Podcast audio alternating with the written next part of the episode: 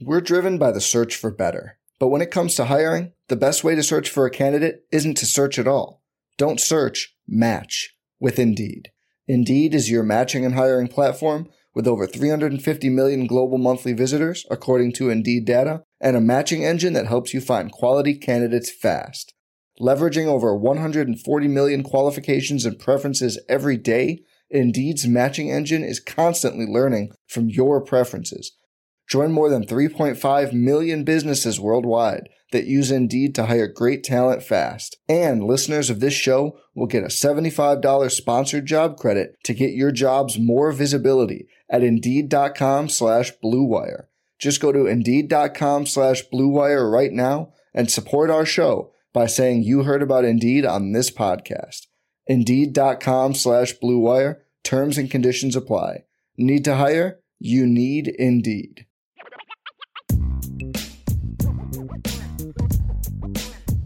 Oh my goodness. that just stops abruptly, and you know we, have got the countdown at the start of the show, and it just boom dropped off the beat. And uh, that's right. It's just you, buddy. Off guard. That's right. How you doing there, Vince? I'm great, man. It's a Wednesday night, and you know I, I'm excited. It's a good day. It's a good day. Yeah, good Wednesday. And we've got all kinds of stuff going on today, and I don't like to like sit at the front of the show and do like a full like spend five minutes teasing what's coming up and all those kind of things. I'll just tell you We've got three members of Notre Dame's 2002 College World Series team. I've got an extensive interview with them coming up. We're going to relive their uh, win at the College World Series over Rice. The anniversary, the 20 year anniversary of that is this Friday. So I've got Steve Stanley, Steve Sollmann, Brian Stavisky. One of them tripled, one of them had an RBI single, the other had a walk off home run in the bottom of the ninth against Rice in Omaha in 2002. But uh, so so that's that's the only tease I'm going to give. But you know, so it's it's like the middle of June. If you're here in South Bend, you know it is a freaking scorcher out there right now. Yeah, and I know you're out, you know, doing Gatorade camps and all that kind of stuff, Vince. So you know, I hope you're sucking yeah. it down yourself. But yes, uh, got to stay hydrated, baby. That's the yeah. key. That's the name of the game. So there's not a lot going on in college football right now. 80 days to go though until Notre Dame and Ohio State. Yes. And guess what? You know, really, when the Marcus Freeman era starts in earnest on the field, you know, we've got our first blown Marcus Freeman controversy. Now, we haven't really had one of these before, and now we've got it blowing up to an extent anyway in the national media and especially in Columbus, I guess. But, you know, he's obviously coached exactly one game as a head coach, Fiesta Bowl against Oklahoma State made Fighting Irish fans, you know, pretty weak in the knees with how he's recruited ever since he got here. You know, beginning, you know, with being a defensive coordinator about a year and a half ago, and he's only continued to make fans swoon by putting together, you know, what's right now the number one ranked 2023 recruiting class in the country. And you know, here he is. He's got his very first he said, she said kind of moment. So What's it all about? What did he say? Well, I kind of want to get into the nuts and bolts, kind of lay this out.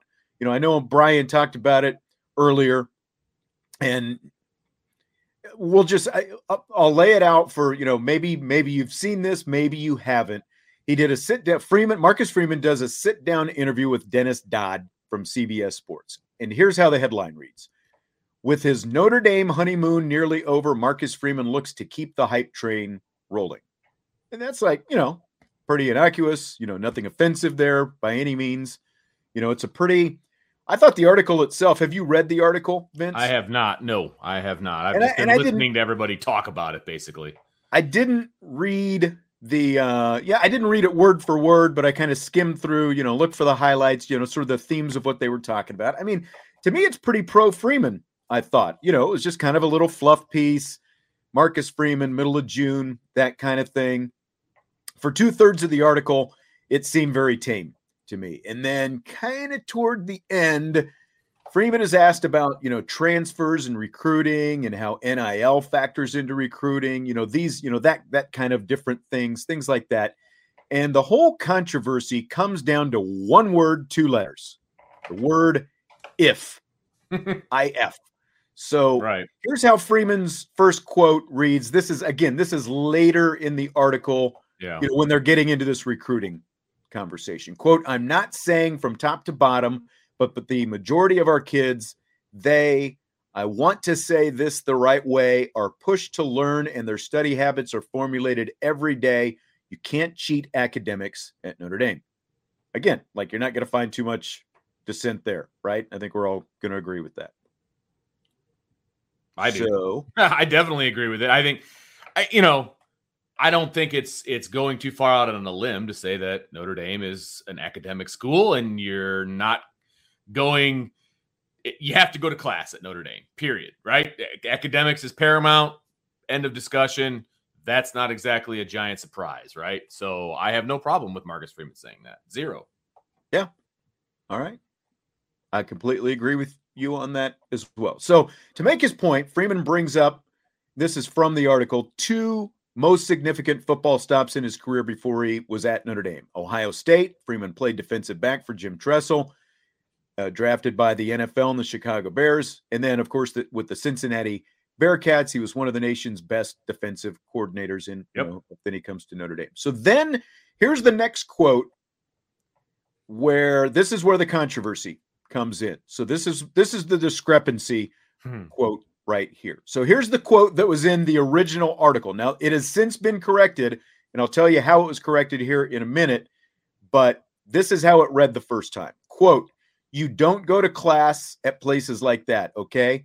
Take some online classes, show up for your appointments. At Notre Dame, you're forced every day to go to class, end quote. So that's what Freeman said. And, and it says, Dodd says, Freeman said rhetorically.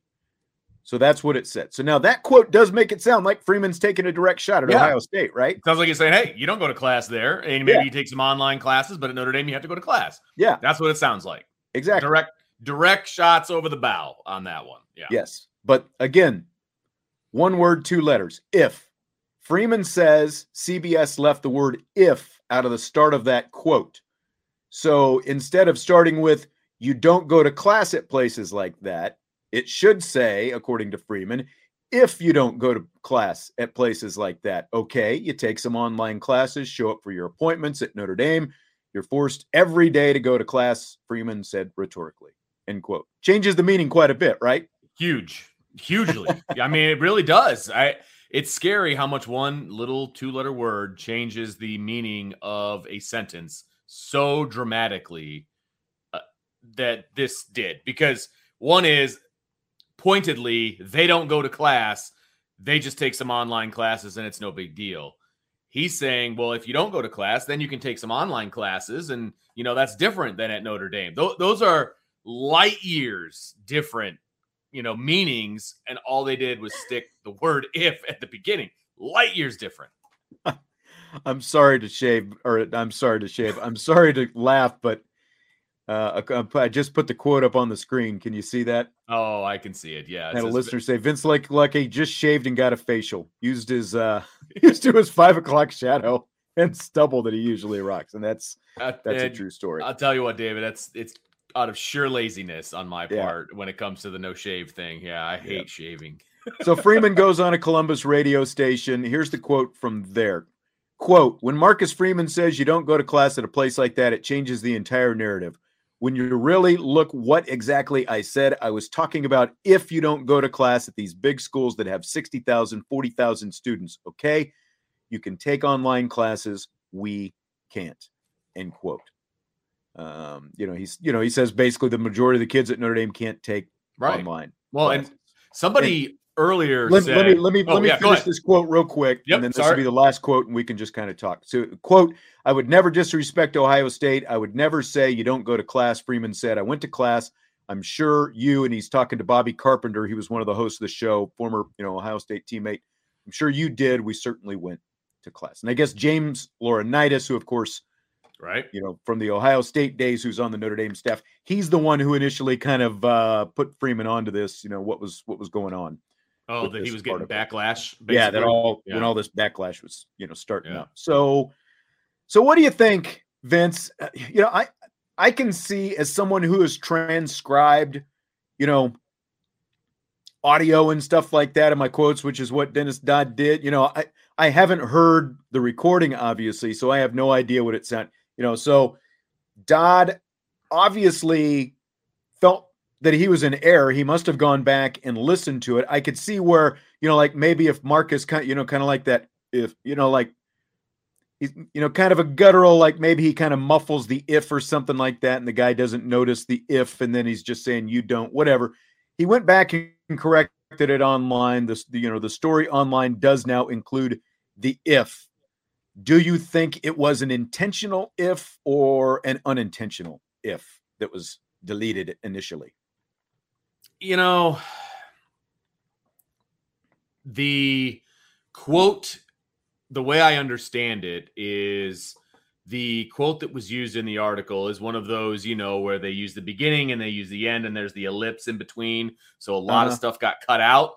And so I feel like so like the, yeah, like the ellipsis is like you you delete kind of some small, you know, like right, some misdirectional some kind of potentially yeah, go off on a tangent. Yeah, yeah, yeah. I I feel like some stuff was left out on purpose. I don't know if it was because of his and that can happen too. Notre Dame or what, whatever the reasoning behind it was. He had a point he was trying to make in the article, and I think he used the quote the way he wanted to use it to make his point.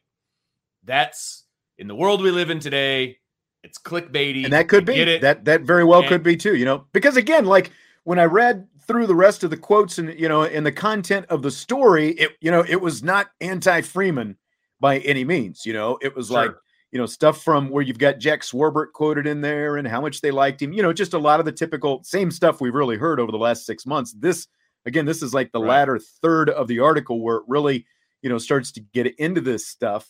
And, you know, and nobody's talking about the other stuff though. That's the yeah, thing. you know the he, but but but even even with the conversation that's going on with with Marcus Freeman right now, like if if this exact same thing had come out of Brian Kelly's mouth, this whole mm. thing would just be I mean, it would be a flaming gasoline can, you know, sitting sitting outside your house ready to burn the roof off your house if Brian Kelly said it. So like at least with Marcus Freeman you know, like I think that there is a much more sympathetic public lean toward Marcus Freeman than there is toward Brian Kelly. You know what I mean? Like hearing Marcus. Oh, I agree Freeman, with that. Know, I think it's it's especially the fact that that Dodd and CBS have uh, you know done the backpedal now, and they've gone back and they've added the if to the quote. Well, and they backpedaled big time because I, from what I understand, there's also an editor's note in there as well about how he was using Ohio State and Cincinnati as anecdotal you know, schools and things of that nature. Like, yeah, the fact that they had to go back and add a word and add an editor's note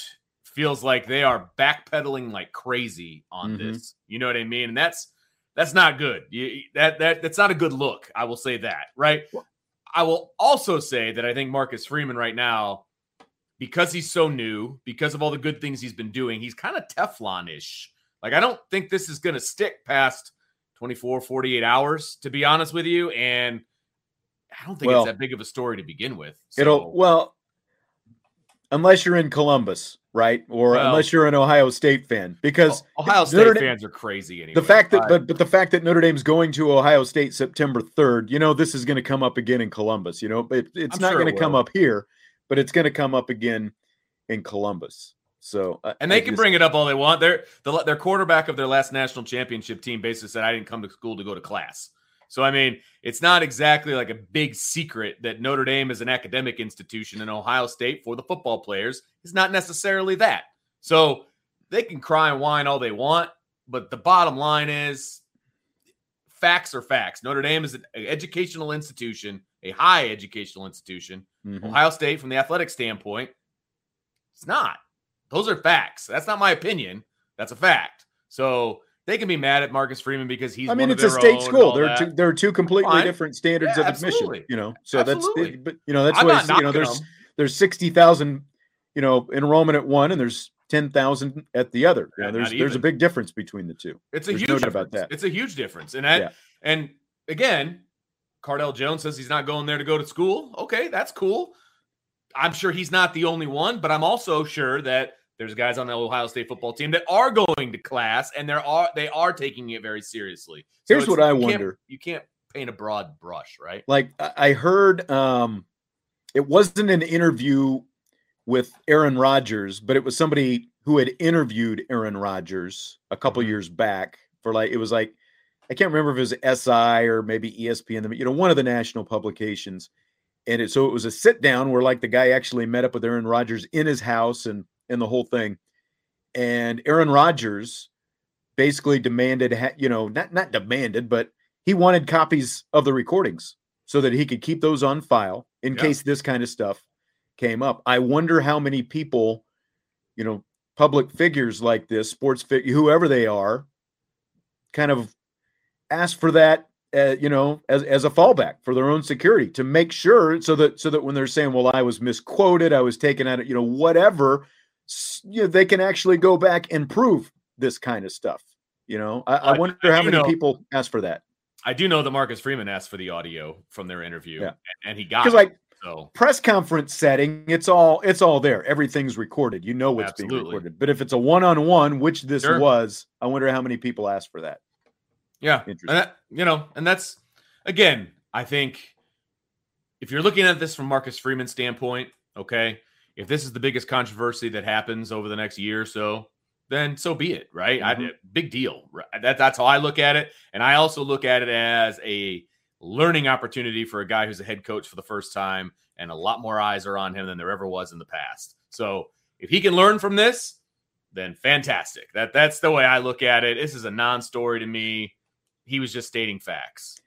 Vince, the people are demanding a mustache from you. They're going to be sadly is that sadly disappointed. I'd kind of uh, like to see that. I'd like to see. It's that. not a good look. I can show you a picture. Uh, well, I was over at Notre Dame earlier this afternoon, and a couple of the players. You know, they're all. Have you noticed that they're doing the postseason the stashes? Players, all the baseball players have the stashes. It's, yeah, and some have better stashes than others. Let's just put it that way. It's a look. I mean, That's right. It's a look. That's right mustaches are are very did I, you see by the way we got accused of ruining top guns you know like we were doing someone said that we were doing top gun spoilers in the what? show the other day no way who said i don't that? think there were any spoilers right i, I think we were like maybe talked a little general we plot but we didn't give anything it. away right yeah i think we danced around it a little bit but i don't That's think we I gave thought. any spoilers That's what I thought. Because there, there's a ton of information that we did not talk about at all. I think so too. I think but, so too. Hey, that's okay. All right. So speaking People. of being at Notre Dame, of course, Notre Dame back in the College World Series, and everyone's they left today, up. huh? They left today. They did leave today. Yeah. That's right. And I was watching them put together their swag bags uh, in the armory, the Under Armory, whatever they call okay. it. Out, the Under Armory, and they were putting it all together and getting ready to ship it out to the guys. And yeah, it was pretty cool, actually. We're driven by the search for better. But when it comes to hiring, the best way to search for a candidate isn't to search at all. Don't search, match with Indeed. Indeed is your matching and hiring platform with over 350 million global monthly visitors, according to Indeed data, and a matching engine that helps you find quality candidates fast. Leveraging over 140 million qualifications and preferences every day, Indeed's matching engine is constantly learning from your preferences Join more than 3.5 million businesses worldwide that use Indeed to hire great talent fast. And listeners of this show will get a $75 sponsored job credit to get your jobs more visibility at Indeed.com slash BlueWire. Just go to Indeed.com slash BlueWire right now and support our show by saying you heard about Indeed on this podcast. Indeed.com slash BlueWire. Terms and conditions apply. Need to hire? You need Indeed. Without the ones like you, who work tirelessly to keep things running, everything would suddenly stop. Hospitals, factories, schools, and power plants, they all depend on you. No matter the weather, emergency, or time of day, you're the ones who get it done. At Grainger, we're here for you with professional grade industrial supplies. Count on real time product availability and fast delivery. Call clickgrainger.com or just stop by. Grainger for the ones who get it done. That's I was just looking. Somebody had a, a Top Gun comment. He, he, just said, "If you didn't see Top Gun by now, you're not a real American." And Spanky always coming through for us. Tend to agree with that, Spanky. Yeah, no but, doubt uh, about it. Yeah. So before they left this afternoon, they did a little. They, they practiced uh, one last time over at Frank Eck Stadium. Link Jarrett and a couple of um, players, Jared Miller and uh, Lamanna, came out and you know talked to the with, with the media for a little bit afterwards and.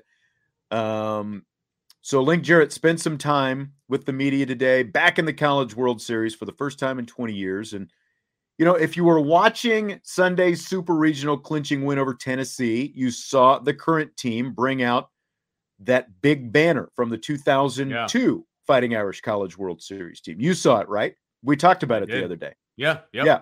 It was in a lot Talk- of pictures and they kind yeah. of posed with it as a team. And yeah, it was pretty cool. So uh, Paul Mainieri, I had him on Monday's show. I asked him about it. He said he got so emotional watching the end of that game, seeing the current team win, and then bringing his team's big banner out on the field after the game. And what Paul said was, you know, starting with that season, 2002, after they went to the College World Series, they had this big flag made. 2002 College World Series. It had ND logos on each of the corners, and they flew that over Frank Eck Stadium for the entire 2003 season. That's cool. And then every year afterwards, what they would do was fly the flag of whatever their greatest achievement was from the season before. So they had Big East banners up, you know, for the next few years through uh, from uh, 04 through 06, I guess, and you know until he left. But he said he had not seen that banner since the 2003 season when it last yeah. flew over Frank Eck Stadium and that he got so emotional he was brought to tears when he saw yeah. you know the, the current team bring that banner out and you know they were waving it out for the for the crowd and it was you know really cool and all that kind of stuff. So today i asked link jarrett the story behind how that banner made its way to knoxville. So here's link jarrett from earlier today. And nick his son is, um, is our academic advisor so before I ever got here, Paul was like, I'm going to tell you some of the things I think you need to know as you enter Notre Dame. And we talked, I sat in a little Starbucks near my house in North Carolina for 40 minutes.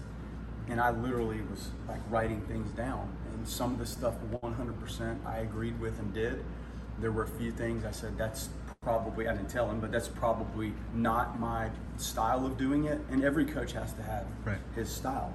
But his continued, and that was call one, his continued advice on how to like, navigate some of the things that make Notre Dame very special but very unique, he, he guided me. And then Nick was our academic advisor, and he literally sat in my office with me whenever I ask him to, and we talked about the travel and the classes and when we should practice and how long we should practice and what days we should have study hall, what days we should lift, what days should we do tutors, should we do them at night, should we try to fit them in in the morning. So those guys got me off the ground here. I'm probably wrong about the banner story, but I think they brought that back. Did they bring that back when their group was was here? That's been at school for he said he said he hadn't seen it since 2003. Yeah. How did it evolve? It's just been passed down since. Where was it? The players. The players are just had and passed it down to the next class. Where was the physical banner? Somebody's living room. Okay. That's bad. Probably won't use that one. that team, uh, back to what you feel. Like to walk into this room when we're playing Boston College and feel that team's presence who essentially did what we did. I did the color commentary of the game. To think about that's how this thing lined up, it's magical. And I stood here with those guys for a while and talked to Paul, and we went out and guys were in exams. We played a terrible game. I think we lost Friday night. Might have been one of our toughest losses and then played one of our best games Saturday, one Sunday, like kind of a comeback. So that group watching our team perform and their comments on how they enjoyed watching the way they do it, that's the feeling I have from that group. And now you're 20 years later, the number one team, I think theirs was the number one team, yeah. and you look at that banner and there's that blank bottom of it where it looks like that you should and will, you're going to plug 2022 right in there under the other two. And it's meant to be, it's fitting. And Paul had a hand in it, probably more than he realizes. That last comment there was really interesting to hear. You know, probably even more than he realizes that he had a hand in it. And, and Paul Mainieri told us the other day he's going to be in Omaha. In fact, he left today, you know, to cheer on the Irish. His wife Karen's birthday is Friday, and she wanted to be there for tomorrow night's opening ceremony. You know, and there are going to be other members of that O2 team there as well. What'd you What'd you think, Vince? Kind of seeing and hearing that. I'm thinking if you send that clip to Paul, he's going to cry again. That was my. I think that was, you're probably right. that was my first thought, just because uh, I've heard Paul talk so much, and and uh, I know how emotional that he can get. But I, I, it was very interesting that he had no idea where that flag came from. I thought that was pretty funny. Yeah, Um, he was asking the Yeah, the SID and Yeah. a couple players were off camera. That's who he was Yeah. asking I about. thought that was great. I Yeah. thought that was great. But he understands the significance of it, and he understands. I think if you're talking about Notre Dame and you're talking about history and you're talking about tradition, when you have a coach that understands that and embraces it, I think that's the key. That's the most important part because there's coaches Right. that have come through, whether it's football, whether it's baseball or whatever. They they get that there's tradition at Notre Dame, but they don't embrace it. Okay, like Paul said in his interview with you on Monday, he said this is the first time that I've spoken to a group of players at Notre Dame since I left. How do you coach at Notre Dame and not have Paul Mainieri come talk to the players? Well, he was coaching at another school. he I comes guess, back for right. reunions all the time. He's Yeah. here. I mean, he's on That's true. campus, and I know that because I know But- you. Well, here's here's what I would say to that because I was thinking this even outside of that. The fact that it's a lot easier now when you're two coaches removed, you know, from the guys who followed him. Dave Schrag came right on his heels, Sure. and then Mik Aoki followed him. And so now Link Jarrett is the you know the third coach removed from Paul Mainieri. So it's a lot easier 16 years and three coaches, you know, removed from that. There's more, there's, you know, there's less maybe pushback, you know, from kind of maybe, you know, because I know Dave Schrag felt a lot of pressure. Like Dave Schrag Oh, and that sure staff that followed, they were asked, you know, because when Dave Schrag took over, he was they were only five years removed from Yeah. going to the College World Series, and now we're 15 years post that. So, you know, he felt a lot of pressure. People Right. would come up to him. You guys going to go back to Omaha? You know, you got to get to Omaha and all. You know, they didn't even get to the tournament, obviously, but you know, so that's kind of the kind of pressure that they felt. Not only were you following a legend, but you were also hearing from all these fans, you know, who still had really lofty expectations. So I definitely think it's easier, you know, 16 years down the line now. You know, to I get that, like but I just think it's it's very and, and you don't even necessarily need to have the head coach back, but having former players come back and talk and just Yeah. again embracing the tradition, embracing the history, I think is really really important. And it sounds to me like that's happening at Notre Dame, and I think that that's really important. So Yeah. he he gets it to me. He understands it.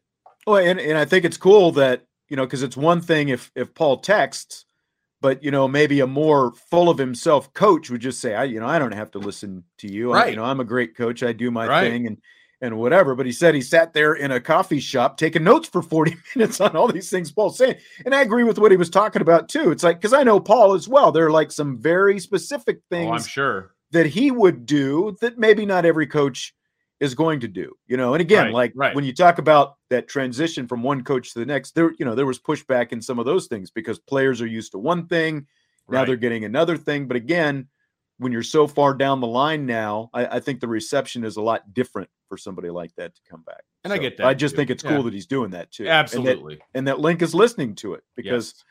you are talking about a Hall of Fame coach who won a national championship and six college World Series. You know, Right. so exactly. Yes. now again, here in just a few minutes, I've got Steve Stanley, Steve Sollmann, Brian Stavisky from from Notre Dame's 2002 team. You know, the team that that those players were honoring out there on the field at the Super Regional in Knoxville the other day, and we are going to uh, recount and relive that dramatic ninth inning come from behind win that Brian Stavisky ended with a home run at the College World Series. It'll be 20 years ago on Friday. In the meantime, though, Vince, fill in the blank on this next question. No. It's blank. Speaking of Notre Dame baseball, Hmm. it's blank that former Notre Dame football and baseball player Golden Tate is attempting a comeback in baseball at the age of 33. Typical. Can I say typical? this Uh, is like very Golden Tate, right? is that yeah, what you mean by well, that? it- it's very Golden Tate, but it's also very uh, pro athlete who has a lot of money and is now True. bored, frankly. And he did not get an opportunity, at least to my knowledge, to join a football roster, even though I still Right. think that there should be. I think he's got some tread on the tires. yeah, that's what I'm saying. I, I think there should be a place for him. I think he could be a number three guy, you know, but is he willing to accept that role? Like, I don't know all the ins and outs of, of Golden Tate and, you know, his thoughts sure. and all of that. But he's made a lot of money. He's had a great career in the NFL. So he's sitting back. He's retired at the age of 33, for goodness sake. I mean, it, it's hard for me to imagine the word retire in 33, right? So he's got all this time on his hands. He could probably still sling the rock a little bit. So he's like, Yeah. you know, what the heck? Might as well give it a shot. So you know what? It's typical of, a, of an athlete, and I give him props for that. Go ahead, man. Try to fight off those younger guys and do something special, man. He, he's I, he's still got wheels. We know that. That's So- and you know that's the thing that he always had. You Yeah. know, 2009 was his last season playing baseball for Notre Dame, and to my knowledge, the last time he's played baseball. Period. He hit 329 that season in 55 games, 388 on base percentage, Mhm. 414 slugging percentage, a homer, eight doubles, four triples, stole 13 bases. That was as a sophomore. And then I think after that, he ended up being drafted. Here's what's interesting to me he's going to play for a team called the Port Angeles Lefties in the West Coast Collegiate League. It is in the Huh. Seattle area, I guess. So semi-pro is- ball is that semi-pro? It's not even, it's a oh. collegiate league. So oh, these leagues are basically like you know college baseball players play their season at school and then in the summer they go Summer off to league. these woodbat summer leagues. yeah, yeah, yeah. and that's what kind of league this is. It's a college summer league. Now he does have remaining baseball eligibility but it's still weird because i looked you know i was looking online and it says this league is for players with college you know who are in college basically. So here's 33 year old golden tate and he's playing with all these college age players it sounds like. So So that adds a wrinkle to me. Like that Yeah. makes it even more interesting because I mean, he could I wonder if he could enroll back at Notre Dame and be like a pinch runner for this team. Like I'm sure they could use some wheels on the base pass, that's you know. a good question that's a good because don't but don't you have like five to use four something like like could you come I'm, back I'm sure I don't think you could come back that far down the play. road, you Yeah, know, but you- I, but that would be you know. like if he could have enrolled you know like in the spring and you've got golden tate coming off your bench stealing bases but that's what he was good at you know like golden tate when i because he was back in my last you know year or so of you know do, calling the games for notre dame baseball he was he was there yeah, and he was very raw still right. and you know he was still trying to figure out the swing but i remember just a little texas league blooper he hit into shallow right center field once that he turned into, into a double when we were down in florida. You know he obviously has wheels and you know it's Yeah. just you know he's starting with pretty low expectations. And like you said i mean he played 11 seasons in the nfl he got a couple nice paychecks. So he's got some money you know there are worse hobbies i guess you can have if you're golden tate you know and maybe it works out but he's gonna have to get it going here pretty quickly maybe you can get jeff samardzija to pitch to him you know somewhere down the road I mean, look, you and I would love to suit up and play ball again, right? If we had the ability to do so, and if somebody Yeah. offered me the opportunity to do it, I'd go do it. You know what I mean? I I feel like a goof dressing up for to manage a high school baseball team in full uniform, but I would love to play, and you know, that, I would I love think- to give that a shot. I think being Golden Tate, especially in the Seattle area where you know he helped the Seahawks win their Super Bowl, I think that probably opens doors for someone like Golden Tate that aren't going to open for you know Right, Doughboys, absolutely. Vince and Sean. You know, so Absolutely, there is no question about that. that's right.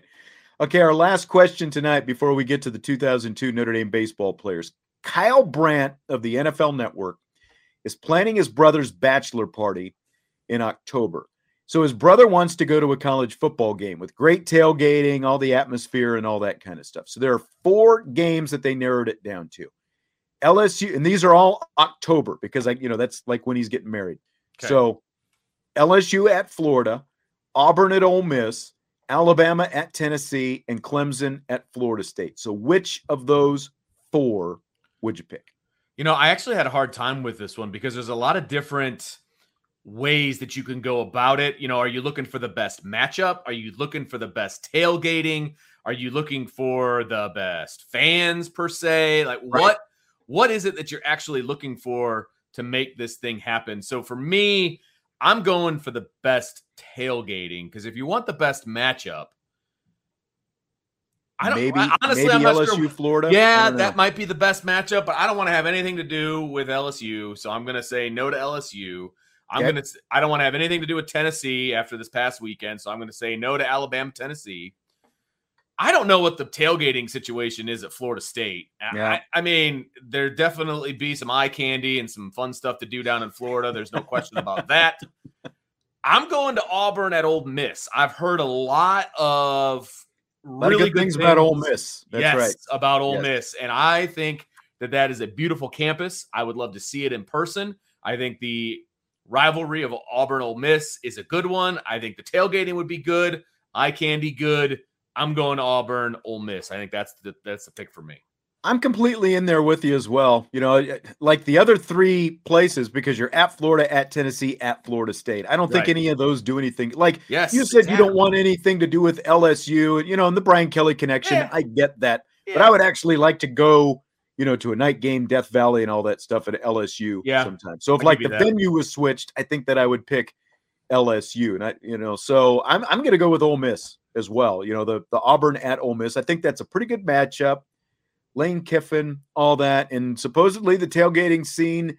You know, even though you know Ole Miss is just kind of finally coming into some actual on-field success right. in college football, I, I think that's the way to go. I would go to Ole Miss as well. Yeah, yeah, and getting to see the sideshow of the head coach at Ole Miss, that's not a bad, you know, backup as well. So I, I like that one a lot, and it is a good chance it's a night game, so that could be a lot of fun all day long. On the Yeah, and I mean, like when you look at because the, the first thing I did was like, well, are there any other games in October that I would go to? And I mean, there aren't any marquee, you know, like the Notre Right. Dame. Uh, there, there aren't any marquee at Notre Notre Dame, is what I'm saying. Like, Notre Dame Clemson's November fifth. I thought it was in October, exactly, but it's exactly. November, so they can't. They got to scratch that off the list. There's the home games in in October for Notre Dame are not as appealing as any of the games that you mentioned. I mean, you're talking what UNLV, Stanford.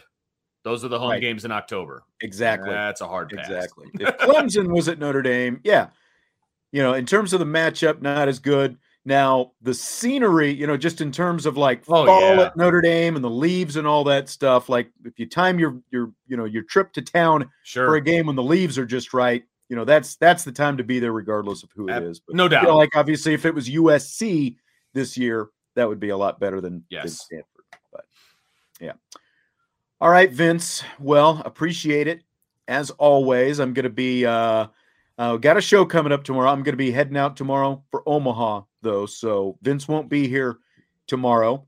you lucky But uh, appreciate the last three days. That's right. I'll I'll see if I can bring you something back. I'll try to freeze some ice cream for you. There's a really good Zestos. If you if anyone's going to, to Omaha, there's a little soft serve ice cream place right down the street from the ballpark called Zestos. They used to have one uh, when it was up at Rosenblatt, and it's like they've got great shakes and malts and ice cream and all that. the last time you were at the College World Series, I believe you brought me a T-shirt. I, I may think. have. I think you brought me a T-shirt, and I you got me a baseball from the Field of Dreams. I have that as well. So those are two two items that I've gotten from Sean Stires. All right. That All right. I, the ba- I'm looking at the baseballs right there. So All right. All right. Thanks, Vince. I will talk to you later. you bet. I'll talk to you later, Sean. Sounds good. All right. So, uh, oops. So, what we're going to do now is we are going to relive. You know, of course, Notre Dame is back in the College World Series this year after a 20 year absence. The last time they were there, 2002. The three guests that I've got coming up, they played a, they were the comeback in the ninth inning as Notre Dame came from behind to beat the Rice Owls a walk-off win, a home run by Brian Stavisky. So I'm going to bring in my three guests right now, and we are going to relive that bottom of the ninth that will be celebrated 20 years ago on Friday. This month marks the 20th anniversary of Notre Dame's 2002 College World Series team. And that group, of course, was the first Irish team to get to the College World Series in 45 years. More specifically, June 17th marks the 20th anniversary of Notre Dame's come from behind win over number one ranked Rice at the College World Series. It was a do or die elimination game. And we've got the three guys who were the main contributors to that ninth inning comeback in Omaha, Rosenblatt Stadium in the College World Series. Guys, I've had all three of you on at different points over the years, but by yourself. So this is the first time we've tried something like this, having you all together. This is pretty cool to kind of see your faces all together. Glad to have you here today. I'll do the formal introductions in just a second, but glad to have you uh, all uh, with us today. Great to be here. Yeah, thanks, Sean. All right. forward so, to it. So let's let's go through the uh, like I said the formal introductions. We'll just start at the top of the order. Notre Dame's leadoff man. He was batting 442 with a 1056 OPS going into the College World Series. An All American. He was drafted by the Oakland A's about a week before uh, the World Series. He, of course, is the center fielder, Steve Stanley.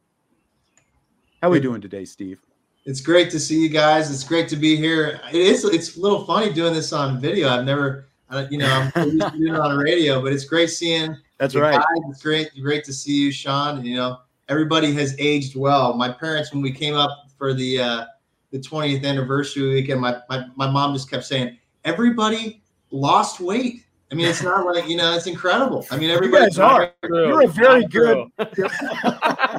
You're a very in shape crew, though. I was pretty impressed, you know. So, all right. Next, we've got the two hole hitter. He was leading the entire nation with a 714 average in the NCAA tournament entering the College World Series. He was a sophomore that season, drafted by Milwaukee two years later after his senior season at Notre Dame. Steve Sollmann is with us. How are you, Steve? Doing well. Thanks for having me. Just sitting in uh, in an office on campus as we speak, uh, in the in the uh, development office here at Notre Dame where I work. And of course, you are both Steves. So I'm probably, you know, I usually just call you Steve when I talk. I'm just, we're, we're probably just going to have to go Sollmann and Stanley, you know, just to differentiate as we go through this thing. That'll enough. be that, that'll be that'll be good because that's what they called us on the team too. So That's true. That's very true. All right. And uh, last but not least, the number three batter for the Fighting Irish, who uh, led the Irish with eight home runs going into that game in Omaha, second most RBIs with 54 on the season, an OPS for the season of 1136. Also drafted by the Oakland A's that year, Mr. Brian Stavisky. How are you, Brian? Good, Sean. Thanks for having me, and it's great to be on with Steve and Steve and uh, talking about 20 years ago and what we did, you know, with that great run. That's exactly right. And so what we're going to do, we're going to go through got some of the, the the you know the radio clip basically the entire inning. We're going to go through it get your thoughts on it. Uh, you know again we I, I haven't tried something like this before but i thought it would be a lot of fun with this being the 20th anniversary and everything. So uh, i guess just to start with though let's just go around the horn. And i, I guess we can just you know since we got the batting order you know just anytime i throw it up you know you can you can just go in batting order i guess. But you know just any like you're going into that game again it's an elimination game college world series you had lost your opener to mm-hmm. stanford two days before that but you were coming off the big wins you know at the super regional over florida state a week before that. Just your you know thoughts feelings emotions whatever you had going into that elimination game against rice that day. Well, I'll tell you the first thing that that I always think about is in the four years that I played at Notre Dame. Um, these guys were with me the entire time. It, we had never gone two and out ever. So you know there there was something built in us where we we just knew we were going to give even an even better effort the second game than we did in the first. And I think there was also you know some jitters in that first game. All of us, you know, it was our first time at the World Series playing in, in front of 25,000 fans. I, I, had never played in, in, anything like that. And I don't know if these guys had either, but I can tell you it was the only place I'd ever played that felt like I was in a football game environment, like a, at Notre Dame Stadium. And so there was some jitters, I think, for everybody. And uh, we knew that, you know, in the second game, we were going to give really just an, an, a great effort. And we, we felt confident. Yeah. I mean, I, I would echo everything that Steve said. Coach Mainieri always talked about that. I, I, remember going back to you know I was only a sophomore at that point, but even freshman year in the regionals and in the in the Big East tournaments and, and things like that, Coach just always saying like, "Hey, we never go two and out. Like that's just not in our DNA." Um, so having that confidence, you know, feeling good. I mean, going up against the number one team in the country again for the the fourth time in five games, I guess it was. Yeah. Um, you know, so it was only a ranking at that point, and I think we all knew that it, everybody was as good as everybody else, and it just uh, came down to putting up some good at bats and and getting a good outing from Niesel and and just doing what we knew we could do and, and, and getting the W. Yeah, you know, and just like they said, I, th- I think you know one of the things it was a big, you know, it was exciting, but it was new for us to go to Omaha, um, even all the way through, um, you know, the regional that we hosted, then going to Tallahassee. Even though we played Florida State and they were number one, it was just, you know, on a college campus, and even though it was in their house, and then, you know, we all have seen Omaha, and we we grew up wanting to go and play there, but I think that was a little bit, you know, just getting there and seeing, you know, what it was like, you know, and then trying to play, you know, against all these other top teams. You know, we played a good first game, even though we came up, I think, one run short against Stanford. So we knew yeah. we, we could play with anyone. We beat Florida State to get there, and we played a good game against Stanford, and we had a challenge against Rice. But um, kind of like we always talked about in the tournaments, not going two and out. And we knew like we could play with and beat anybody at that point. So it was just a matter of getting out there and and doing it and in that case, it was a elimination game. So we wanted to just keep playing and stay there, you know, in the World Series as long as we could. Yeah. Oh, Sean, Sean, it's amazing to me too that these guys. I knew that the guys that I went to school with were bright, but Sollmann mentioning that it was the fourth out of fifth game we played, and I didn't. I didn't know any of these details. The number one. team, I mean, I didn't it's incredible. These guys are so smart. I will say that I had to go back and check out on some. Like I was literally listening to the game five minutes before I jumped on this call. That's funny. Yeah, but I mean, you get to that that that point of the season, and the the teams that this year, you know, you get to Omaha, and, and every year, like the teams that are still playing, you're going to be playing top ranked teams every game. You know, and for us, it happened to be three games against number one Florida State, and then against a good Stanford team, and then against Rice, even though they had lost, they had been moved up to number one. So, you know, at that point, it's like you can't play anybody any better, and we beat some of them. So it was just a matter of going out and playing the best we could, and we knew we could do it. Yeah. Well, and to your points, you know, like I, have listened to, to, to some of those games as well since I you know dug them up and and found them, and I was listening to that first Stanford game, which I don't think I had ever listened to since then. But you know, you lost a one run game. You guys had ten hits in wow. that game. Just you know, couldn't quite string, right. you know, get a string of things going. Javi had the the home run yeah. in that game to get you on the scoreboard, and you know, you're right in there. And that's Jeremy Guthrie. Yeah. You know, as a first round draft pick, and you know, both of these guys that that you you faced in in succession were, you know, big league pitchers, first round draft picks. So you didn't go up against any slouches, that's for sure. It's crazy. I didn't realize we had ten hits. You know, um, yeah, we gave them everything that they that they had too. You know, and it wasn't it was a close ball game. I do think I was a little bit of a deer in the headlights at, at, at I mean, it was, you know. I mean, and also, you know, think about this too, guys. I mean, I don't know if this crossed your mind at all, but playing on national television, you know, I mean, that was something that was new for all of us, you know, really, yeah. and, and that was pretty big too. So. Yeah, all right. Cover games leading up to it like they do now, and that was Very really true. what you had to get there to really be on the national stage. And yeah. you're right, the whole atmosphere, national TV. I'm sure you know it did. That first game made it a little tougher. Second game, we could just more relax and play. Yeah.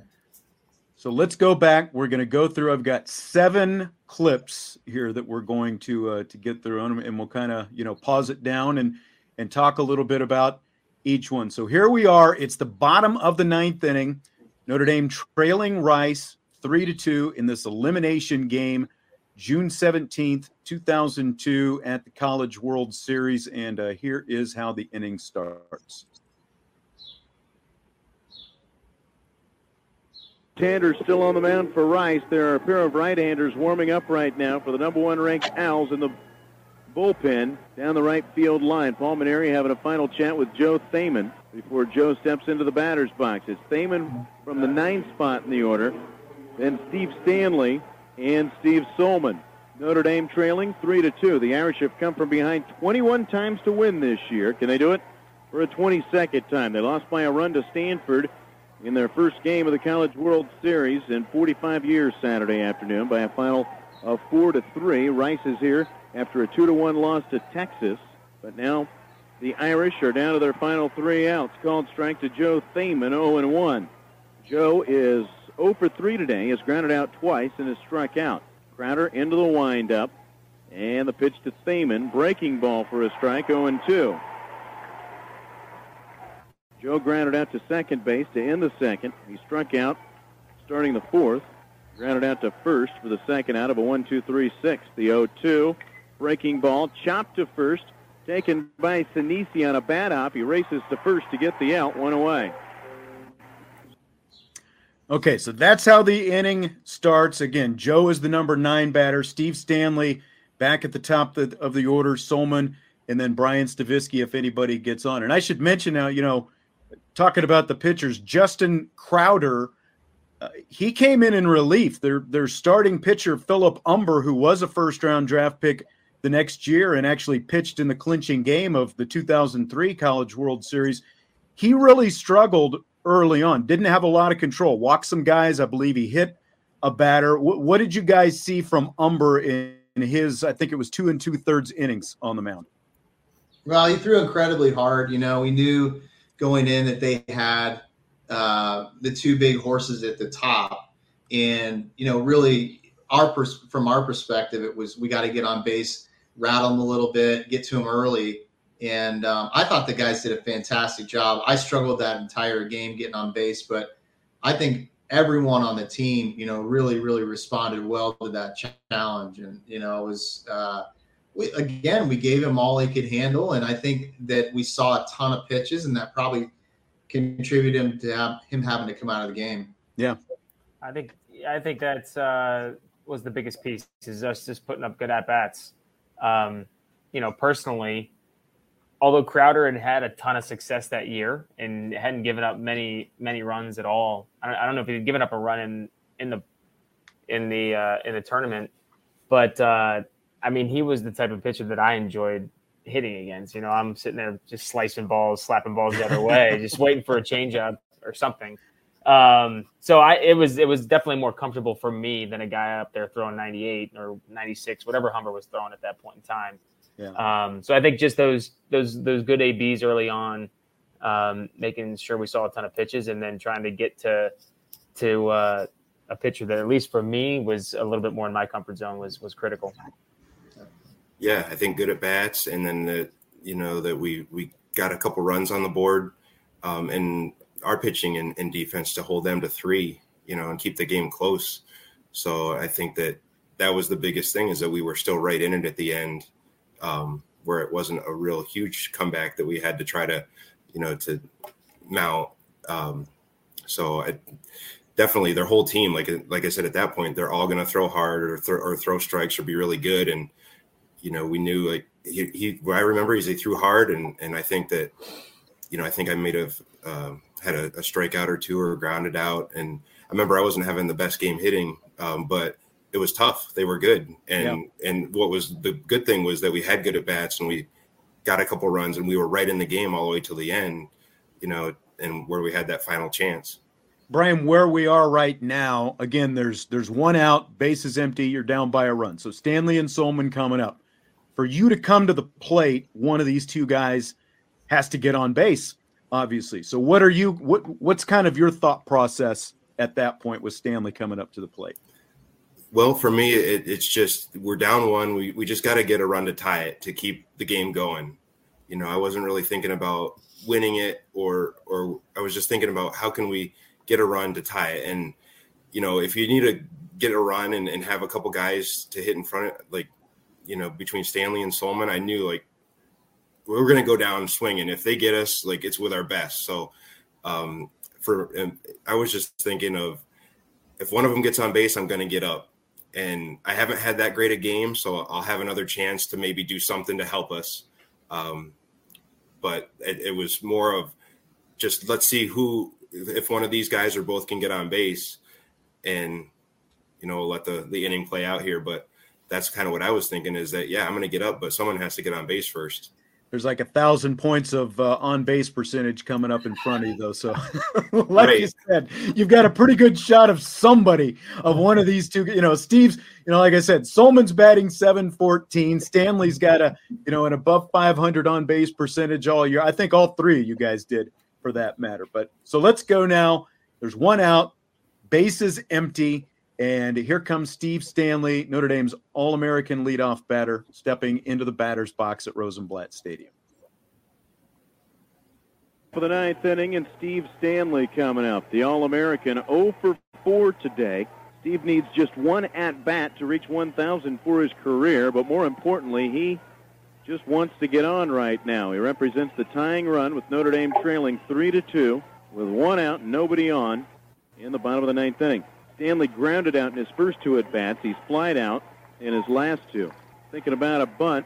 It was a high fastball. It's a strike, and they're trying to say Stanley was out of the batter's box. They appealed to third, and the umpire said no. Kevin Doherty, the third base umpire, 0 and 1 or 1 and 0 rather to Stanley. They're actually appealing. They went around, so it's 2 and 0. As I said, the important thing right now is just that Stanley gets on. Third baseman Hunter Brown up in front of the bag. 2 0 the count to Stanley. Steve takes a fastball inside, and it's 3 and 0. Three straight balls to Steve Stanley. Three to two. Rice on top of Notre Dame with one out in the bottom of the ninth inning. The 3-0 fastball in there at the belt. Three and one. Steve Sollmann and Brian Stavisky right behind Steve Stanley. Notre Dame has scored just twice. They've managed just six hits today. 3-1. Fastball for a strike, and the count now full. All right, so we go from 3-0 to start the at bat, and the next thing you know, it's a full count. So, uh, how quickly does your mindset change there, Mr. Stanley? Oh goodness! I mean, you know, you can tell. So I, I had forgotten that I even tried to bunt the first pitch. I mean, yeah. You know, when you when you've gone 0 for 4 in a game, and now you're facing a guy who hasn't given up a run, like Soley said, in the entire tournament. He's got a pretty good slider. He's lefty lefty for me. So, and he's he's what we call a thumber. You know, he's like you know 84, 86. He doesn't throw very hard. Maybe his fastball was 89, but but uh, breaking stuff was definitely trying to get you out in front of the ball. So um, I'm thinking, especially when he goes 3-0, I'm going, okay, I'm getting on base. We got the next, we got the best guys coming up. I'm on base, so it's all we all we need is a chance, you know. Right. And um, then he goes strike one, and, and of course I'm, I don't even have to look down at third base. It's a ta- it's a take all the way, right? I mean, I, I'm not going to hit the ball out of the park. You know, there's no. So I'm not even. I don't even have to look down. I mean, he gives me the take sign, but it's you know I already knew it. I was going to take it anyway. So most guys, you know, you know, you get in that situation. If it's Sollmann or if it's Stavisky up there, I want you hitting a double or a home run, right?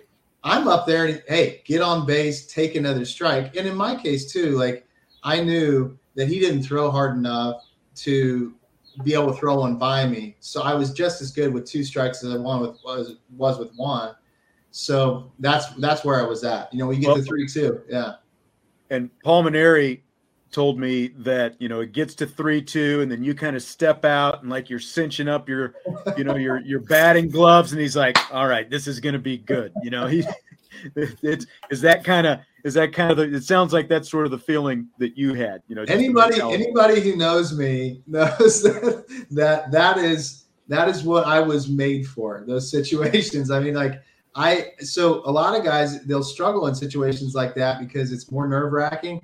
For whatever reason, I just kind of that's the stuff I love. And so when when it was that situation, it's almost like okay, here we go, right? And we're, when we're ready. So so I didn't know what the outcome was going to be, but I can promise you, if I was going to go down, I was going down swinging, and I and I was not going to let him throw one by me. So in the meantime, you know, again, you've got Sollmann on deck. Stavisky is in the hole over there. And again, this is a guy at, at this point, you've seen him a couple times, and now he's already thrown what five pitches to Stanley. You know what? Are, what are you what are you seeing from him? Are you feeling you know pretty good? But you know, based on the fact that you've seen a lot of pitches from him already at that point. Um, I, I, yeah, I mean, I, I was feeling good. I, like Steve said, they got the 3 0, and I was like, okay, Steve's going to get on base. And I I mean, it didn't really change the situation for me much. Like I Right. was, I knew I was going to have an important at bat no matter what, whether there was nobody on, whether there was two guys on. It was either going to be a sack bunt or, um, or for me, it was just going to be about putting the ball in play and, and putting the ball in play hard. Yeah, and I think then to get to me, you know what I'm thinking is I'm watching these guys and, and watching the pitches, and we'd already faced him once, I think, or maybe twice from when he came in. So, you know, that definitely helped too. That it wasn't the ninth inning, and this is the first time we're seeing this guy as like a closer. Yeah. is that that we're facing him the sec, you know, second or even third time, you know, in the game, and you know we're starting to get more comfortable, you know, with seeing his pitches and knowing what he, what he had. And it, it's it's interesting too because I think in a typical situation, if he if he wasn't going to be facing three out of four lefties his first four batters, Yeah. they would have gone to the bullpen. You know, Right. they, and I think they said at the beginning they had two righties warming up, and I'm sure I think one of them, Coach solely one of them was was Aardsma, right? Was I mean, it? who Yeah, had a exactly. long career, you know, and yeah, he threw like hundred. So Yeah. I'm really grateful I was surrounded by a bunch of lefties in the lineup. Yeah, no kidding.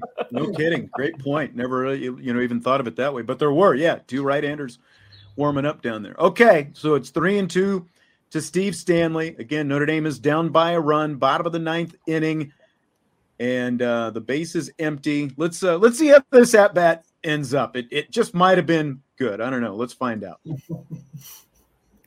Five Saturday afternoon, but is now just two for nine at this College World Series. Three and two the count. Crowder from the windup. Payoff pitch is going to be fouled back and out of play. So Stanley stays alive by fouling off the three and two pitch from Crowder. Crowder, who transferred to Rice from TCU just prior to this year. Three and two to Stanley. The line from Crowder, another payoff and another ball fouled back and out of play on the third base side. Steve Sollmann in the on deck circle. The wind picking up again as it zips out toward left center field. College World Series in Omaha. Three to two, Rice on top of Notre Dame with two outs and nobody on in the bottom of the ninth. Another payoff to Stanley. This one getting back to right center field. Turn on the jet, Steve Stanley. Back to the wall it goes. Stanley rounding second, heading for third. Steve Stanley will slide in safely with a one-out triple, and Notre Dame has the tying run at third base as Steve Stanley gives Paul Mainieri a high five as he gets in there.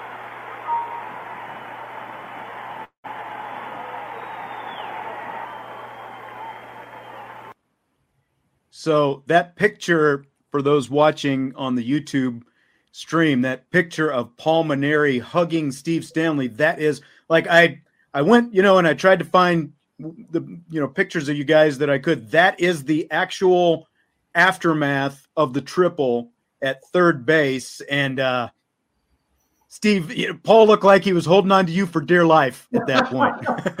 I, I think both of us were kind of in shock at the moment. You know, I, I, I, I don't know how many triples I had that year. Maybe two, maybe two, maybe one. I don't know, but it was one of those deals where uh, you hit a ball and you just you, you kind of don't know where it's going to go or how it's going to end up. And you once you see it get in the gap, I mean, you if you watch the clip, I'm rounding first base and I. I feel like I'm floating on air, you know, just because I'm going, wow, you know, we got a chance here. That ball, Right. the ball's down, you know, and of course, I wasn't even thinking about two. You know, for me, I was thinking if I can get on third base, Stevie's definitely going to get me in. There's no question about it. So and it was a missile as well. Like it wasn't that high, but it was a missile to right center field, just the way it it took off. Yeah, well, and the thing about it was he got me out in front. It was one of those deals where I hit Yeah. off, I hit, I hit the pitch off my front foot because uh, the way I hit, I had a double tap, and so if a guy threw a breaking ball, a lot of times if I wasn't balanced, I'd hit off my front foot. In that case, it was it was a pitch on the outside corner. I was just trying to get my bat on it, and it happened to be that they were playing. They were they're obviously playing their center fielder in left center field because you know for a guy like me, Especially thinking I'm going to yeah. two strikes, I'm going to go the other way, and it just happened to be kind of placed perfectly. And so, um, yeah, I mean, when I when I came into third base, he grabbed onto me, and I think we were both like, we, we were both kind of thinking, man, we got we got a shot here. We we, we got a shot. Do you remember anything he said when you got in there? You know what? That's funny. No one's ever asked me that question. I don't remember. I mean, it was it was like it was one of those things where we were both kind of in shock, and uh, yeah, I mean, it, you're just kind of in the moment, and and that for me was the loudest I'd ever, you know, I'd ever heard uh, Yeah. in a stadium that we played in. So it's pretty crazy. And true story, a few years ago, someone I kind of, you know, somewhat familiar with, but didn't really know. They they knew who I was. They walk up to me, and the first thing out of their mouth was "Turn on the jet, Steve Stanley." and he was he was listening, you know, driving down the road, you know, while that game was going on. I thought that was that was pretty cool that he remembered that line because this has only been, you know, maybe like five six years ago, something like that. So you know that that had been a while, but uh, so so he was listening, and you know there were there were other people, uh, you know, who have told me, uh, you know, they were listening to to what you know might be coming up here in uh, in just a minute. But I thought that was pretty cool to hear that. Now, so now Sollmann, you're coming up, one out, tying run at third base. You're you're you're coming up to the plate. We're going to get to that in just a second. I just realized that I wanted to talk real quickly about something else first, and, and you'll hear it here in this clip.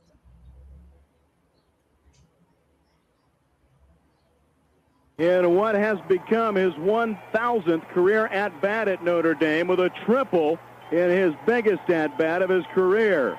Notre Dame facing elimination, trailing 3 to 2 with one out here in the bottom of the ninth inning. And now Steve Stanley at third base for the Fighting Irish, representing the tying run. And the best batter of the NCAA postseason, Steve Sollmann, coming up with a chance to bring him in. Rice will bring in the infield. And how big now does that suicide squeeze with the runner thrown out at the plate become? Okay, so that's what I want to talk about. Rice's attempted suicide squeeze. And Sollmann, you're the only infielder of the crew. And I had kind of forgotten about that, you know, until I, you know, I heard this a couple of years ago that, yeah, Rice tried to squeeze home an insurance run in the top of the ninth inning. You guys got him out at the plate. Do you, what, what do you remember about that? I mean, I, I just remember the fact that we never had a bunt play ever at, at Notre Dame, and it was always like, "Hey, get the out at first. Just get the out at first. No So way. I'm like, "Yeah, it was. That's that's just the way we did things." I was like, "Ah, Yeah. "All right."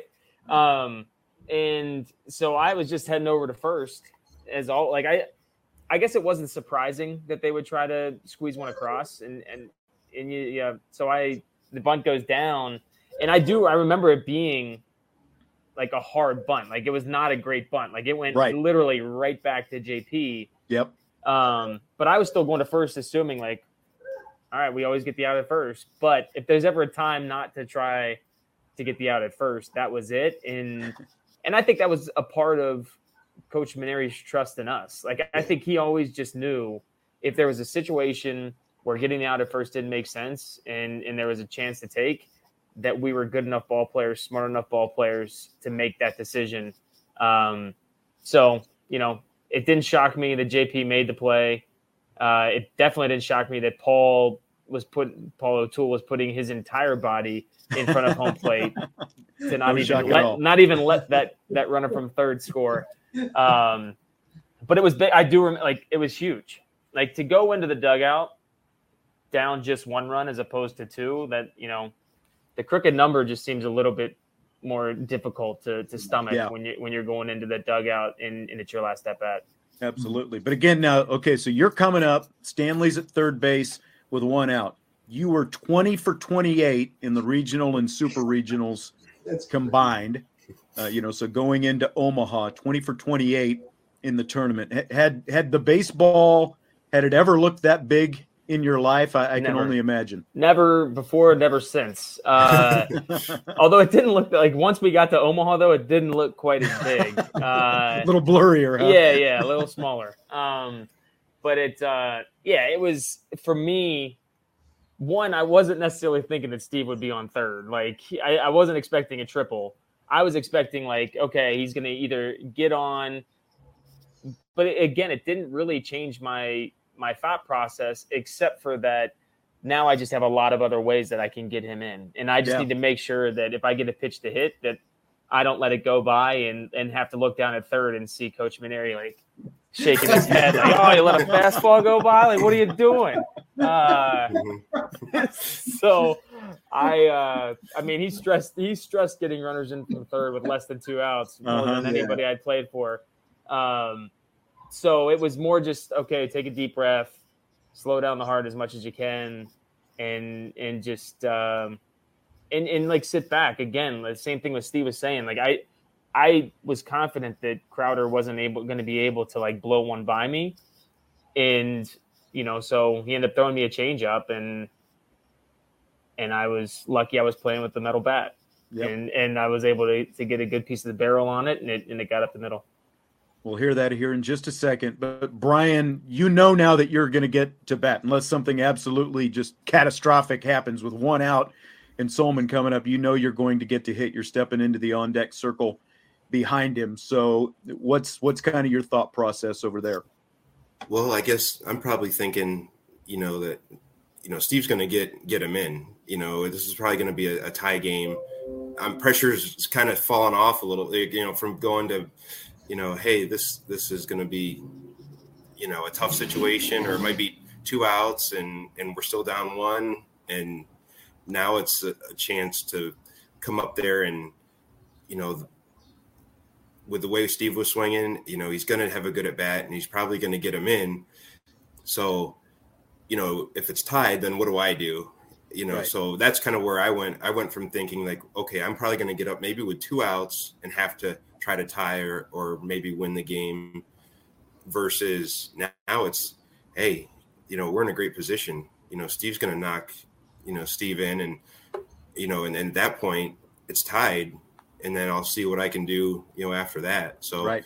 it definitely just getting that triple and getting that on third base with one out, it just was so huge in changing the at bat for Steve to have more options and probably feel more relaxed. And the same for me being on deck after him. All right. So Notre Dame's down three to two still. Steve Stanley standing at third base after that triple. And here comes Steve Sollmann. Wide 1 0. Sollmann one for three Steve Stanley with the fourth triple of his All American senior campaign. Now at third with the Irish down 3 to 2. Sollmann lines it up the middle and the game is tied. Here comes Steve Stanley. Sollmann brings him home. We're tied at three in a brand new ball game.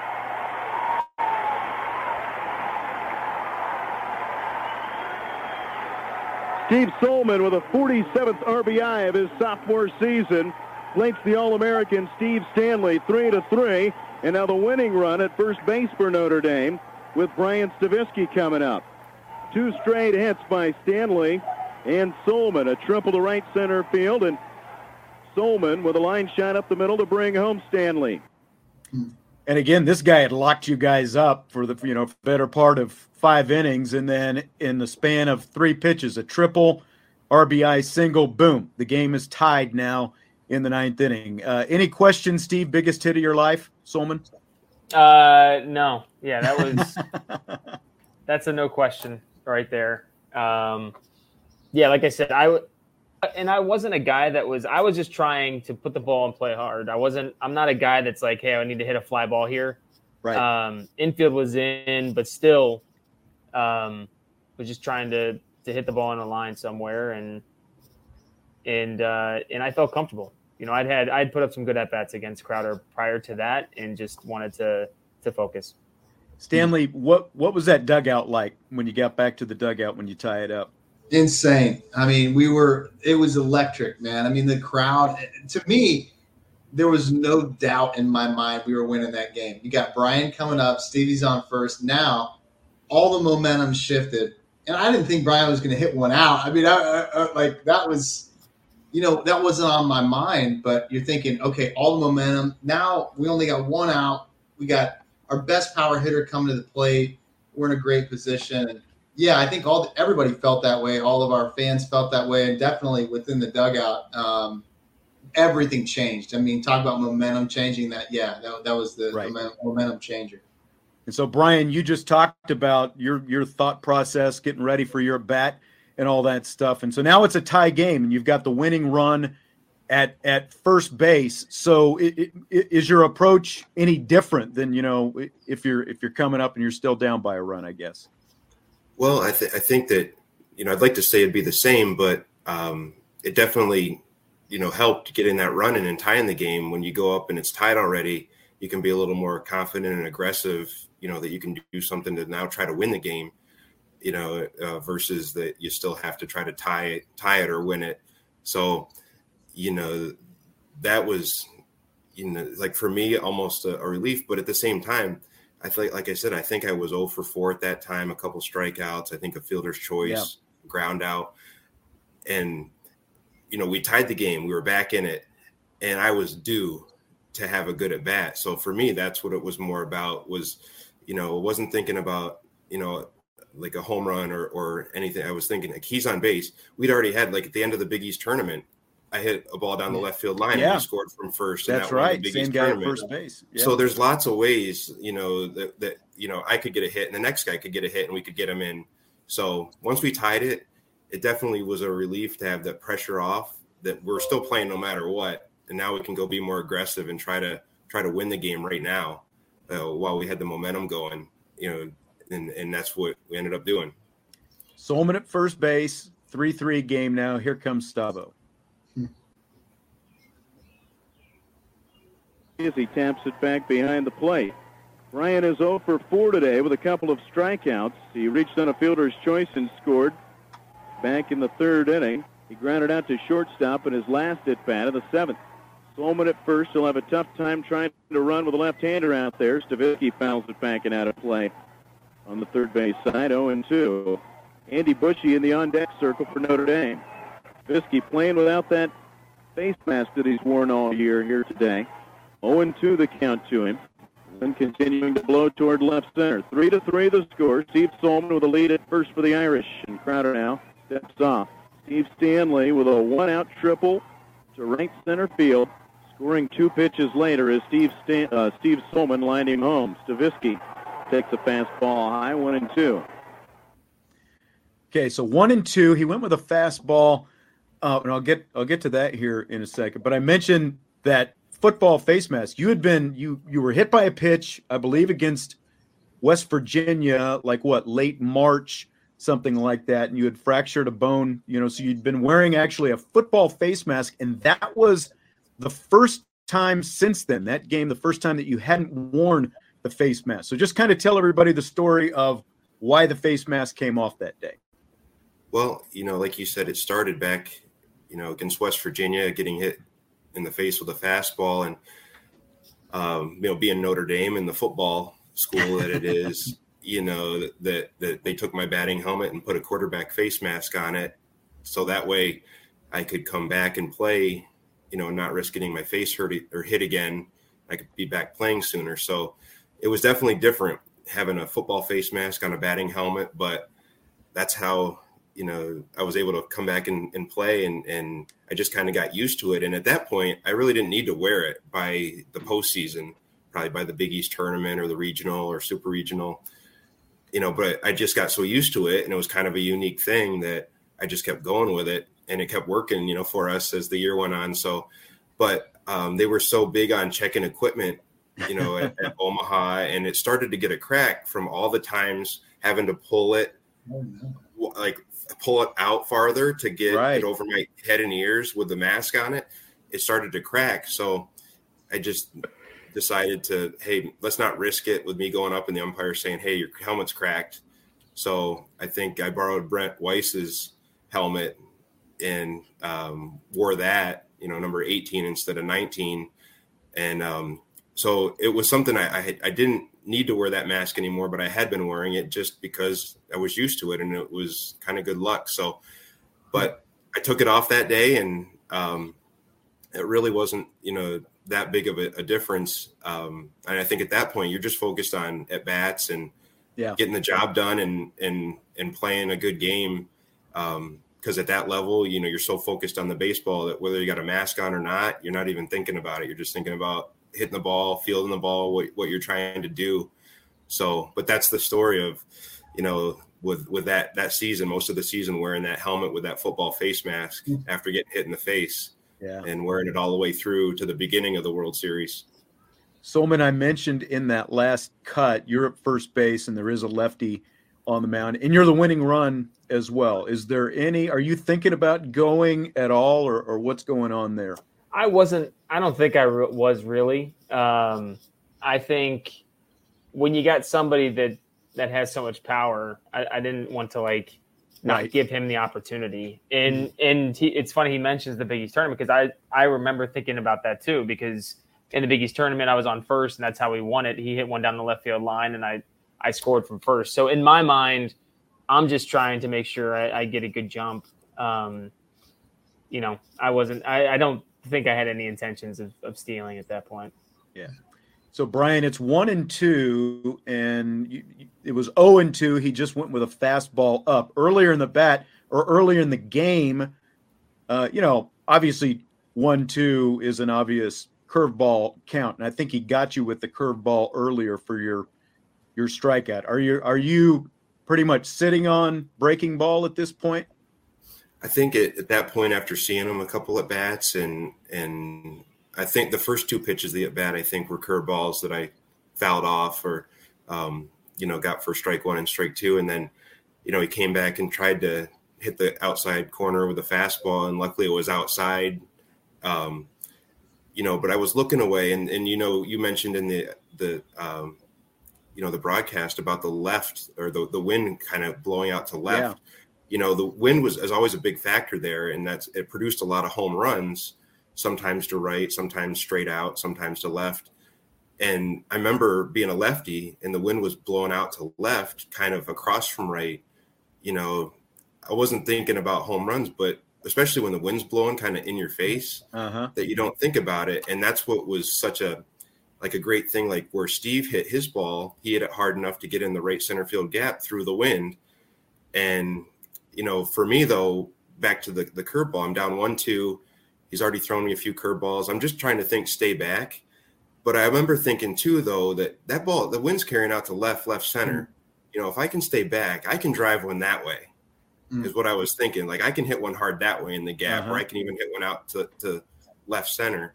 So in a, in, in a way i was thinking like stay back try to go the other way. The wind will help me that way you know if i hit one good. So basically that's what i was looking for um, you know and he came with it. And like steve was out in front but he got the triple. And Sollmann was a little bit out in front of the change but he hit that hard up the middle. And then i got the curveball and was out in front but i'd seen enough and stayed back long enough that that i got it. So um, you know it's funny how it all played out that we all adjusted and we all made it work three bat three at bats in a row Yeah, and it's funny how you mentioned, you know, the how the wind changes there at Rosenblatt because obviously it sat on top of that hill, so you know the wind was a lot more prominent. And I remember your practice day before the series started, like you guys were just depositing, but you know the ball was just jumping off your bats in the practice day, and then I if like you got to the Stanford game and it's carrying a lot differently that day, and the balls aren't you know quite flying the same. And then, you know, like you said, you've got a a, a wind that for a left-hand batter is not necessarily conducive to hitting one out to right field. I got a But, quick uh, story, real quick, Sean. Yeah, go ahead. During that batting practice day, Coach Mainieri, I I uh, I'm the first one to hit, right? So I go up there, and I think I might hit the first one out, and and he and he, he stopped, and he goes, "All right, did you get that out of your system?" it's like, don't ever try to hit the ball out again. Yeah. No, that's great. And then for me too, like I said, I was down with two strikes.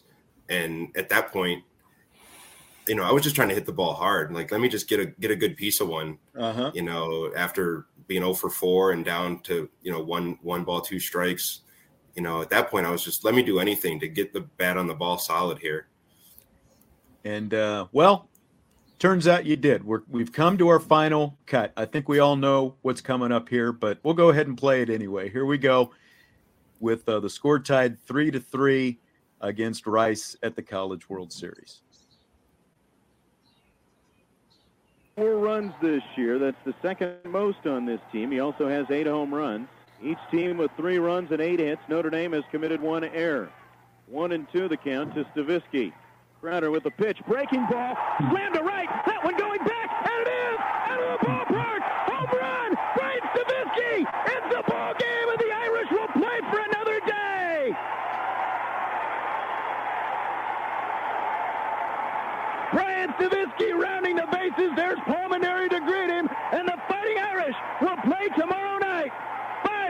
three. Notre Dame scores three runs in the bottom of the ninth inning.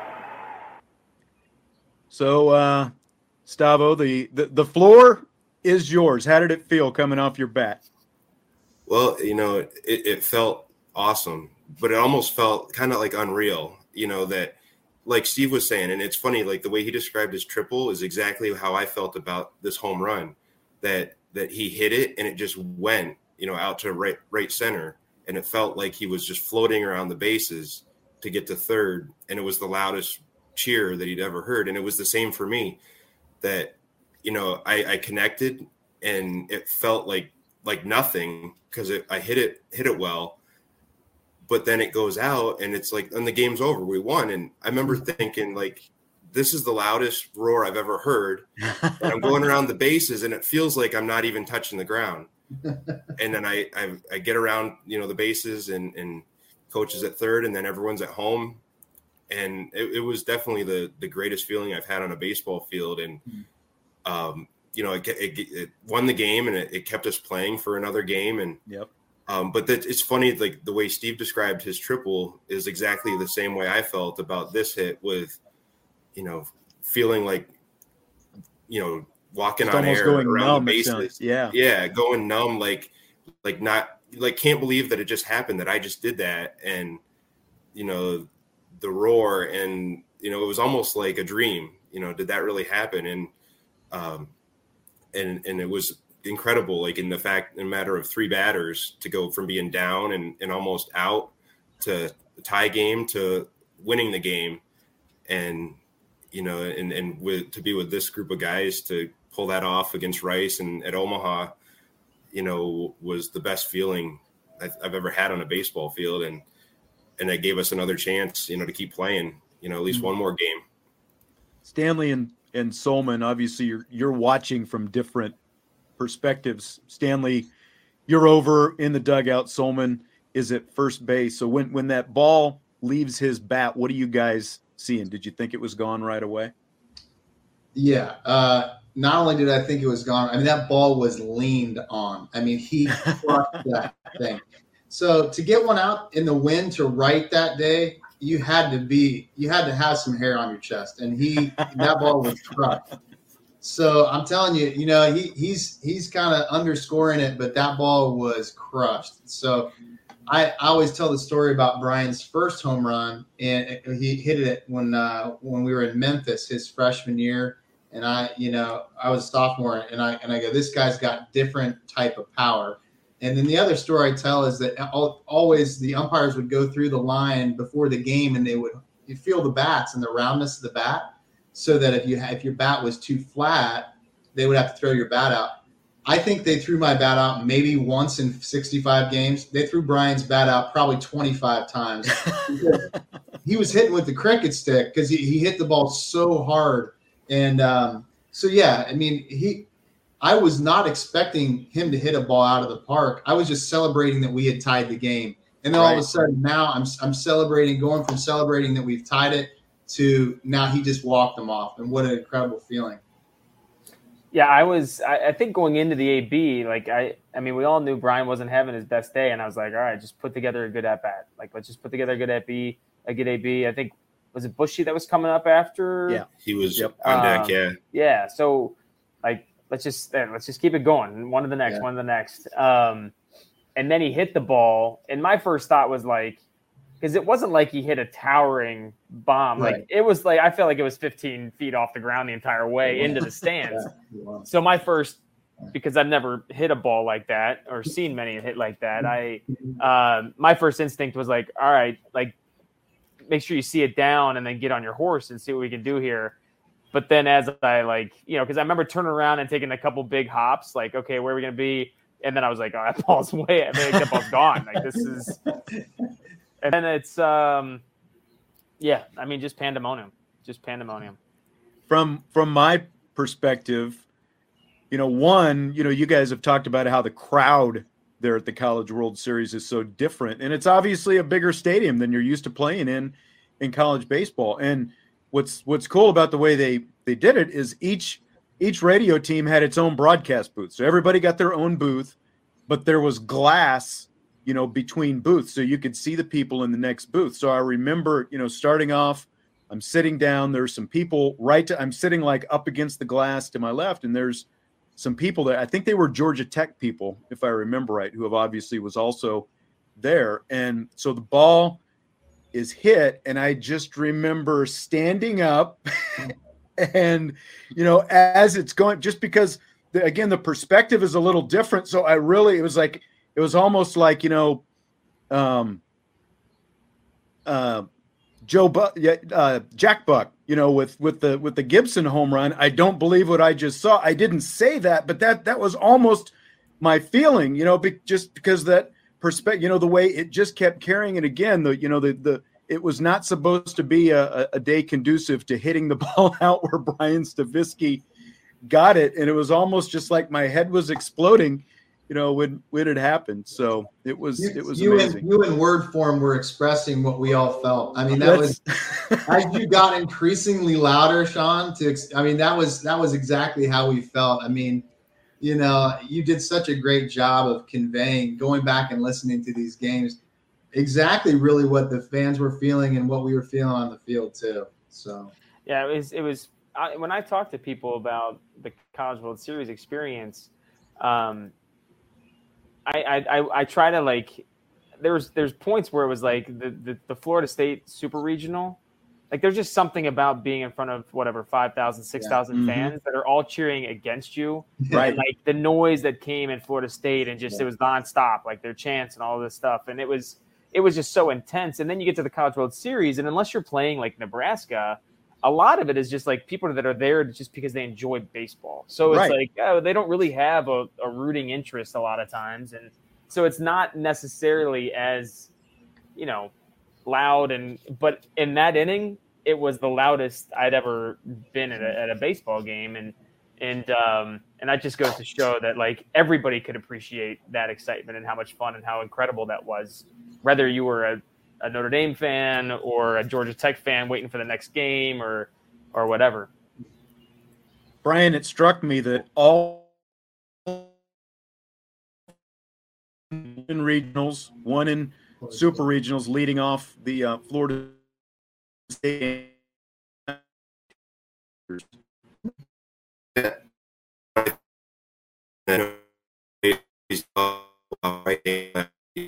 Uh, through college where I love better because I think everyone makes a big deal about the matchup and, both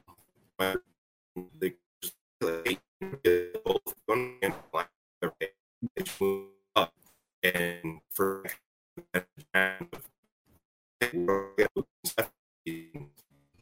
um, before in college, maybe I just had a little bit of a focus, a little more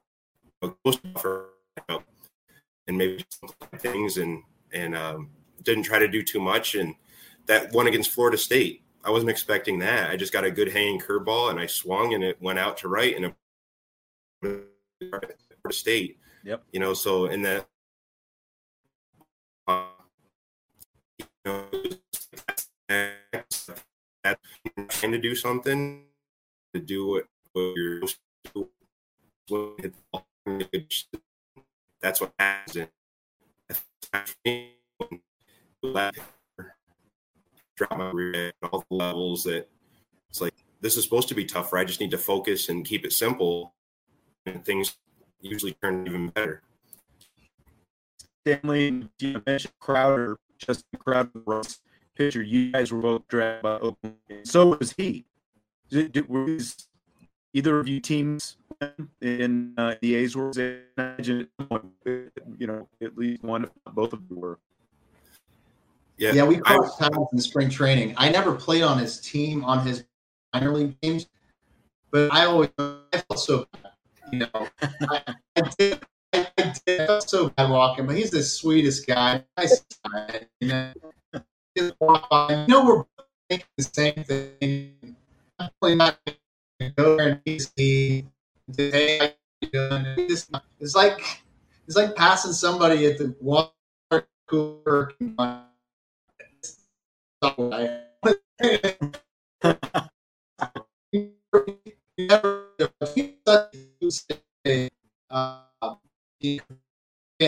and so you know the one and then right.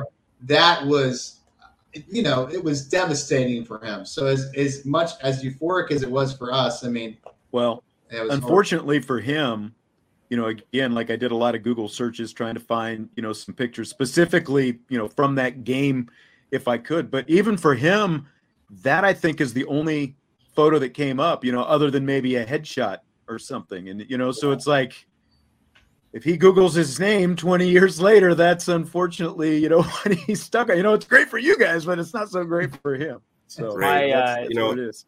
Go ahead. Go ahead, Steve, and then I'll, I'll say, go ahead. No, I just, I, I got a funny story about that as well. My brother in law got a new job like six or seven years ago at this company, and he was doing some, it was like a sales job, and there was salesmen all over the country. And he had a training that he had to go to to start it off.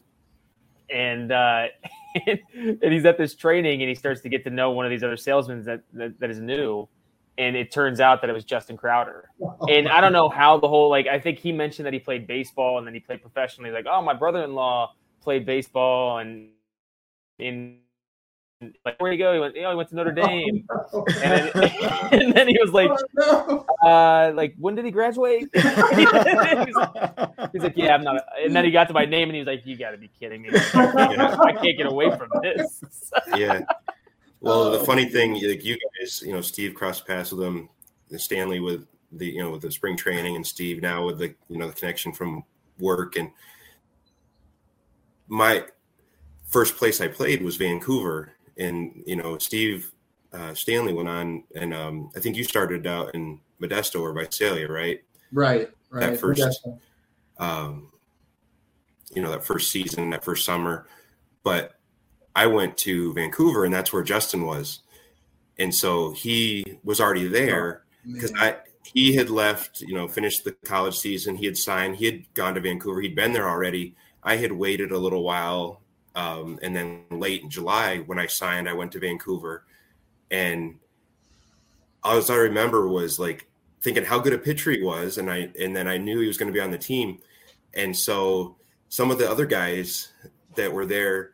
Um, remember Brant Colamarino from Pittsburgh? Yeah, he was also drafted and was on the team in Vancouver, and some of these other guys that when I got there and joined the team, like they were all like wondering how I was going to act, you know, around Justin because he was already there and, and he was afraid, like he was kind of afraid and shy, like didn't want to, you know, like he's like, how is this guy gonna be? You know, is he gonna be like a jerk, just rub it in my face or whatever? And you know, so anyway, it's just was funny because like like Stanley, me, Crowder were all drafted by the A's that year, you know, and and it plays out that he gets the triple, I hit the home run, then we we're all in the A's organization together, and Justin and I happened to be on Vancouver that summer like the next team we play on, we're on the same team together.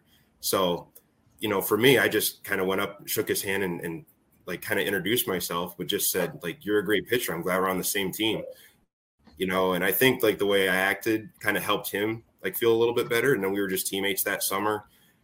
And then throughout the time I was with the A's, we were at different levels, but we did play a year in Double A together and he was good. Like he was always good as he moved up through. And and I always remembered that how good he was and how the pitch one pitch could have gone differently, yeah. or he could have got me again. So I think that he was afraid of being on the same team with me after what happened. But um, for me, it was yeah, we got we won, but that's over, you know. And now we can be teammates, and I think that helped him, and because he was still good and he was good for us in the minor leagues, and I really enjoyed getting to know him and playing with him for a couple seasons in the minors.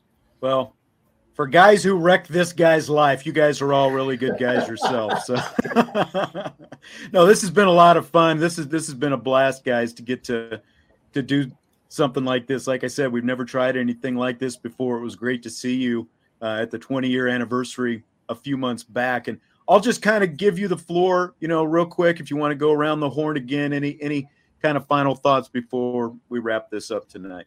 Well, this is always every time we get together, it is a highlight for me, and just to spend time with you guys and and to remember those days and to look, you know, I'm a huge college baseball fan now, and I love watching where the game has gone. Um, and you know, I do. I will say that those days, you know, in Omaha, uh, and then you know, even as you guys are recalling in all of those times spent together, it was really one of the best times of my life. And I'm very thankful that I got to be a part of that and be part of this group. And um, I'm excited. You know, we're getting together in the fall again, so it'll be great to, to see everybody again. Somebody's rocking out. Sorry about that. The phone's connected to right. the, the headpiece too. Sorry. I was like, I was like, sorry. Sean's, Sean's putting my comments to music here, man. Yeah. nice job. Yeah. You didn't realize I had the producer key, right? Yeah. um, no, and just to build on that, yeah, those. I I mean, these conversations, such great memories. Um, just part of what was an incredible four-year run for for me at Notre Dame, and you know, I mean, for the best years of my life for sure. Which is, you know, why I'm back here now. It's why I do what I do. Um, so just grateful to to have these friendships, grateful to have these memories, and uh, and like Steve said, can't wait to to get back in the fall and see those guys again. Yeah, and I mean it's hard to believe it's been 20 years, and I'm so glad we had the reunion, and most of the guys and most of the staff were back. Just you know, a few months ago, um, you know, or, or just just a little over a month ago, and you know, it's been 20 years, but the guys are the same. You know, and that's what is so cool, like that we can just pick up where we left off, and but the thing now that guys have families and they've had so many other experiences since then. It's so neat to learn and hear about what they've done since. But at the same time, we always have this. You know, we always have Notre Dame and Notre Dame baseball and this team specifically, the College World Series. So, you know, it's so great to get back together. The reunion w- was a blast, and I didn't want to leave that weekend. You know, after being back together with everyone, and it's great that we can talk here again and kind of relive that that last inning against Rice.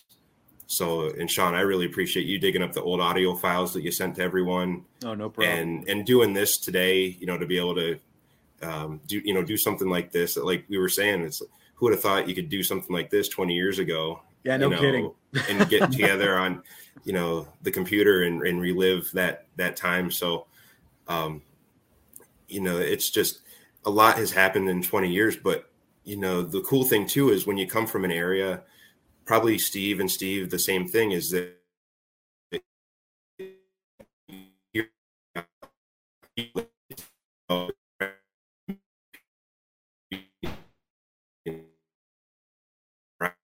can say watch the game and that was the coolest that's the coolest and it was from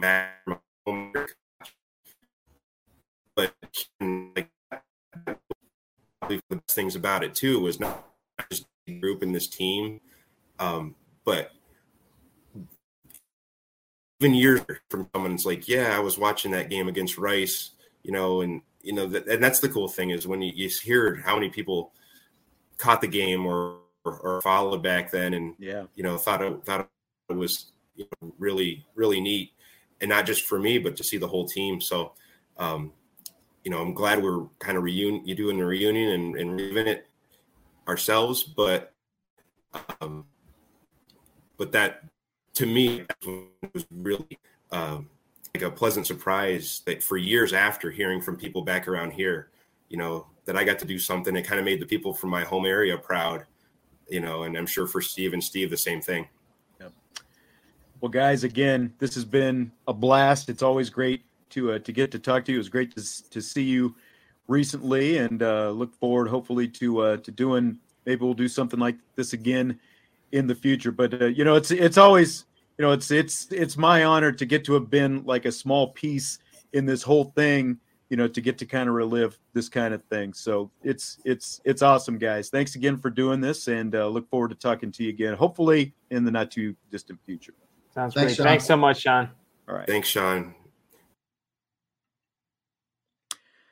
All right, so uh, we're gonna we're gonna put the wraps on things. Vince, I didn't, I wasn't expecting you to kind of uh, hang out. You know, I saw you watching there. You know, we've got kind of a little, you know, like side room. You know, where where Vince was watching offline, and uh, that was that was a lot of fun. That was one of the cooler things that I think I've ever done, and I appreciate all the comments that we got. You know, throughout the game from from uh, viewers and and stuff like that. But that was that was pretty cool to be able to do something like that, Vince.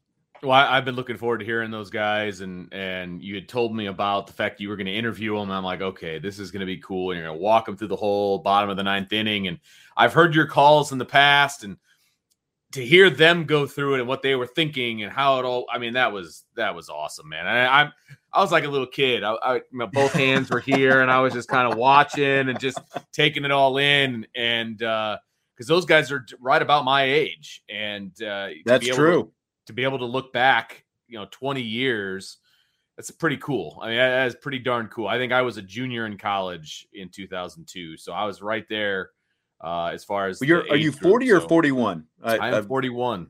41. Yeah. So you're because uh, I remember at they just had their 20 year reunion back in April, and and you know I got to go over and have some beverages with those guys. And and I remember Sollmann telling me that I think that he had just turned 40 and he was a sophomore that year. Yeah. Yep. So he would have been like right a year behind yeah. you. So, so those guys are right in my wheelhouse. And you know, you, you sit back and you think about college and what an amazing experience college was in general, but then to have that kind of a moment, you're never going to forget that. And as soon as all three of them and plus you all in that group together, you're going to fall right back into those memories and just like buddies. It, it was awesome. Like that was, and it was like we were eavesdropping on a conversation between buddies. That's what that felt like, and it was really cool. So thank you for setting that up. I really enjoyed it. We'll have to see if we can do more of those kind of things in the future. Yeah, if, absolutely. If can. So absolutely, yep, for sure, for sure. All right, well that's uh that's going to do it for tonight. We you know we around an hour show and we're at an hour and 45 minutes but you know that took up an hour of it and it was uh, to me it was a worthwhile hour i hope I, you know, again, we got a lot of really nice comments about, you know, fr- from uh, some of our viewers who were very interested in that. And, uh, you know, so hopefully a lot of other people were interested in it as well. So, Ben, you good rest of your week and, and weekend, and I will uh, talk to you next week. Sounds good. Looking forward to it. That's going to do it for tonight. All right. I think we had a little lag there, but that's going to do it for tonight's show. Of course, remember you can always find the uh, the archives, the video archives on YouTube at the Irish Breakdown YouTube channel, and you can also find the audio podcasts on all the uh, the typical wherever you get your podcast, you know, your audio streaming platform. So we will talk to you tomorrow on IB Nation Sports Talk.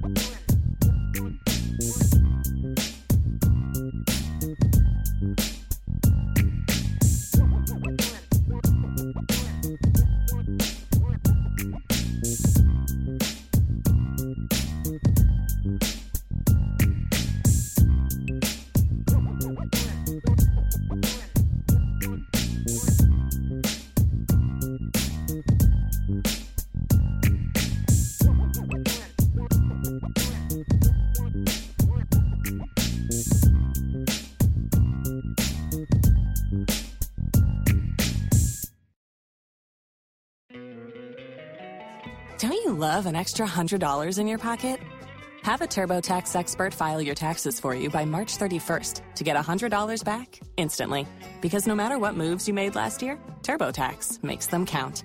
That means getting $100 back and 100% accurate taxes only from Intuit TurboTax. Must file by 331. Credit only applicable to federal filing fees with TurboTax full service. Offer can be modified or terminated at any time.